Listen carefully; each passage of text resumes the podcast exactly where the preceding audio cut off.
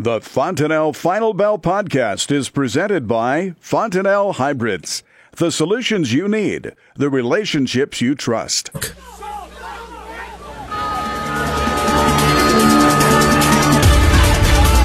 Good afternoon. Welcome to the Fontanelle Final Bell here on the Rural Radio Network. I'm Susan Littlefield from the Nebraska State Fair as we talk with Arlan Suderman of FC Stone.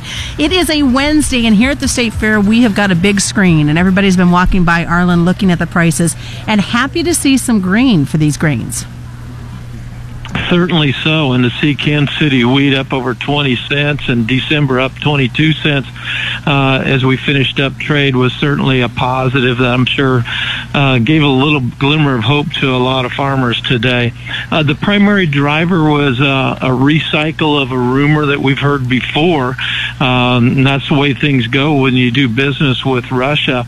Uh, there's chatter in the cash market once again that Russia may curb exports using an export tax. Uh, the source of that rumor seems to be a letter sent out by the Ministry of Ag after it met with all exporters on the 17th of August.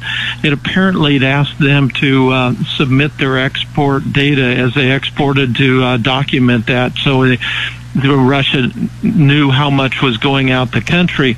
Apparently, some companies were not reporting their export data, and so um, the Ministry of Ag sent a new letter out uh, today, um, threatening them, saying that uh, if there are export duties, then those not reporting will be the first to feel the pain, and so that start that kind of reignited this rumor that there will be curbed at 25 million metric tons.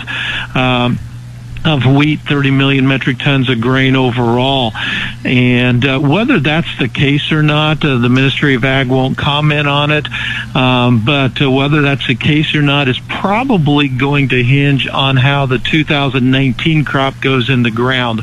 They've been very dry in their winter wheat belt in Russia and Ukraine. In fact, much of Europe, but uh, Ukraine and Russia are particularly dry over the last 30 days and there's not much relief seen for the next 10 to 15 days either. Some of the weather models show some chances out in the third or fourth week out, but confidence is very low in those models, and so that is a concern. They really need to get their wheat planted in the month of September.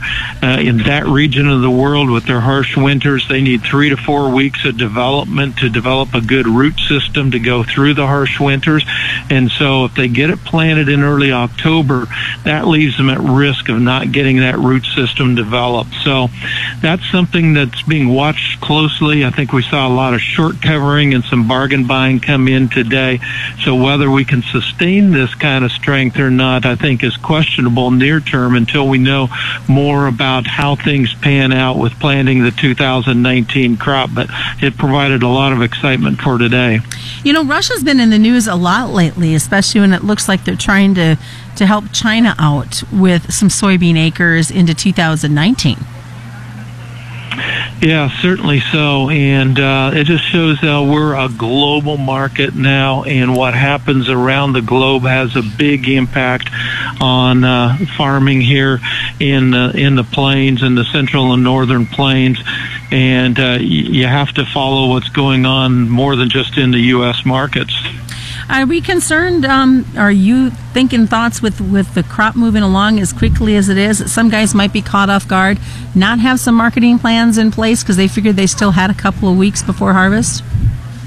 This is not a time to be going on the emotions of the markets because how the news swings things one way or the other. It's certainly a time when we need to look at the business aspect of the farm, and uh, farming's a, one of the best ways of life that there is, and uh, we want to be able to protect the business of farming so that we can enjoy that lifestyle on the farm and for the kids and the grandkids as well. Um, but when you look at the risks that we have, certainly we, we look at the wheat market, I think we're seeing the exporters right now really push wheat out the door as fast as they can to avoid any potential export uh, t- uh, taxes down the road.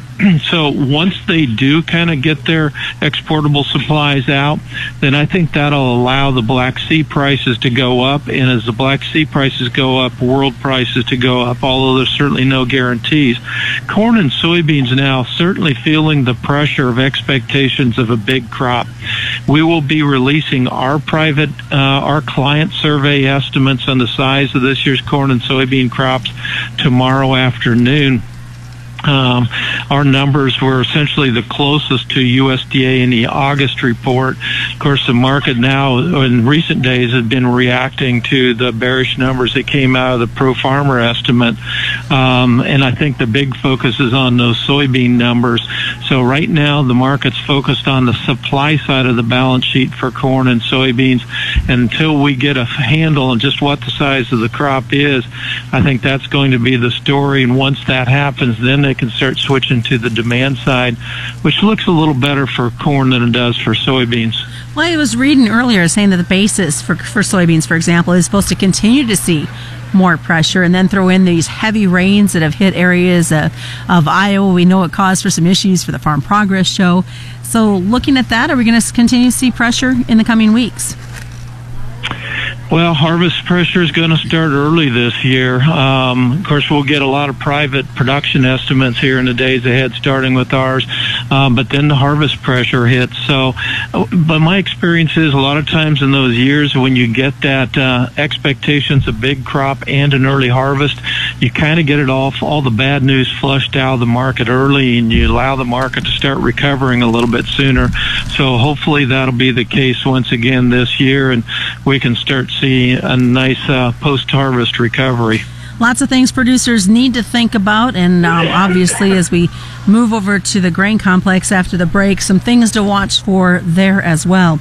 Well, stick around, folks. We are at the Nebraska State Fair. It is the Fontanelle Final Bell right here on the Rural Radio Network. Arlan Suderman is joining us.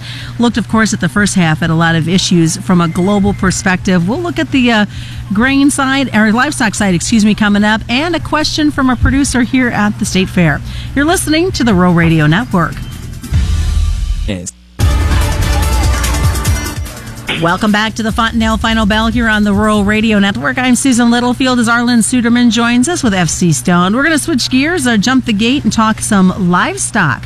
And obviously, a lot of talk of all this trade discussion. I know that Mexico is on that gentleman's handshake, but hogs, we saw, you know, just two days ago, some good, strong reaction. Yesterday, it seemed to go the other way. Are we going to continue to see this seesaw until everything's in black and white, Arlan? Yeah, and, and the market reacted, I think, with some short covering and some initial excitement about the news of that agreement with Mexico. We saw the limit up move, and as you said, it kind of died pretty quick, and and that's because the reality is is we still have a surplus of hogs right now in the here and present, and if you look at this trade agreement with Mexico, we still have no indication of when the tariffs might be lifted. Um, the agreement itself, if it gets submitted to Congress by Friday, which is the goal. Hopefully, Canada will be a part of it. Um, it still has 90 days before Congress has to approve it and so that means we're talking late November, and really may not have much impact on 2018 anymore, maybe 2019. Uh, the other big story is, uh, of course, the African swine fever in China with the Chinese hog herd, and we'd got some strength from that. But here again, we're probably talking sometimes in 2019 before our exports are positively influenced by the problems there. So when we look at the hog market overall, we have big upfront supplies that the market's trying to deal with. We still have to deal with some capacity issues this fall. Uh, it looks better longer term with stronger demand on the export front as we go into 2019. But right now, the concern is getting through these current supplies, and that's why the market pulled back once again because the cash market just continues to tumble. Is there concerns, Arlan, with the number of plants that went online earlier this year?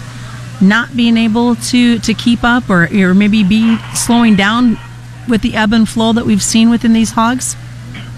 Yeah, it just depends on where you're at, and of course you can't move around uh, the hogs across the country to reach a plant that may have some space. So it's uh, capacity issues on a regional basis that we're going to have to watch as we go through the fall. This is the time of year when supply tends to be come up big here in the coming months, and uh, so that's what we're monitoring. What about for the cash for these hogs? Can we expect lower prices to continue this week? Boy, we're already seeing them drop much lower than what was anticipated, uh, but the momentum is to the downside, and we haven't seen that slow too much yet. And uh, so uh, I guess we have to go with momentum at this point and uh, um, be wary and protect against that risk. Over to the livestock side, and you and I talked about this before we started the, the final bell today. Uh, producer grower stomping here to say there was that case, a positive test of atypical BSE. Not much of a, a blip on the, the U.S. radar when it came to the markets. Yeah, that's exactly right. I think the response to that is cattle closed higher today. Um, so it's not really a concern. Atypical, more of a natural, uh, and, and naturally found type of a problem in this case. So it doesn't seem to be concerning the markets too much, and I think it'll quickly pass here in the days ahead as far as a, a headline maker. Seeing the green on the screen for the grains, does that put some pressure on our feeder cattle? It certainly does. Um, although when you look at the corn prices, only fractionally higher at the end of the day. Um, overall, I think that even though fats finished a little bit higher on the day, August more significantly trying to converge with the cash. Um, overall, there's still a sense that uh, we may still have the uh, summer lows behind us, still ahead of us yet, and we haven't confirmed the summer lows in the cash. And I think that's weighing on the feeder cattle complex. They want to see that confirmed. We're very dependent right now on export demand. We need to be able to sustain that and keep it going. And uh, there's just some overall skittishness in this market right now. For the live cattle, the trade has kind of been on the sluggish side, and you're going to continue to see that for the month of August? Yeah, that's particularly the concern in the north, uh, where we have more cattle relative to demand. The south is performing a little bit better, uh, and uh, so I think particularly with a shortened slaughter week next week, we've got to get through this week and see how we do. Overall, I'm still impressed with demand, and I think as our slaughter numbers drop off, we'll benefit from that. Um, but near term, we need to see that those lows are behind us.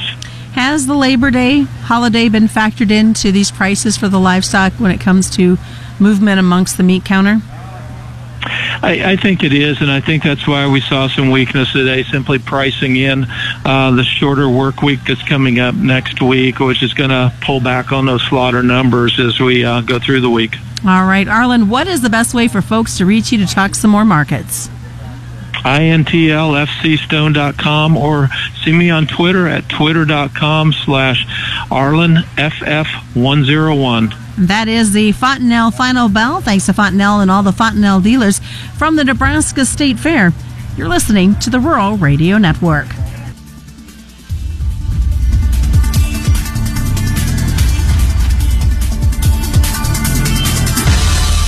You're listening to the Rural Radio Network.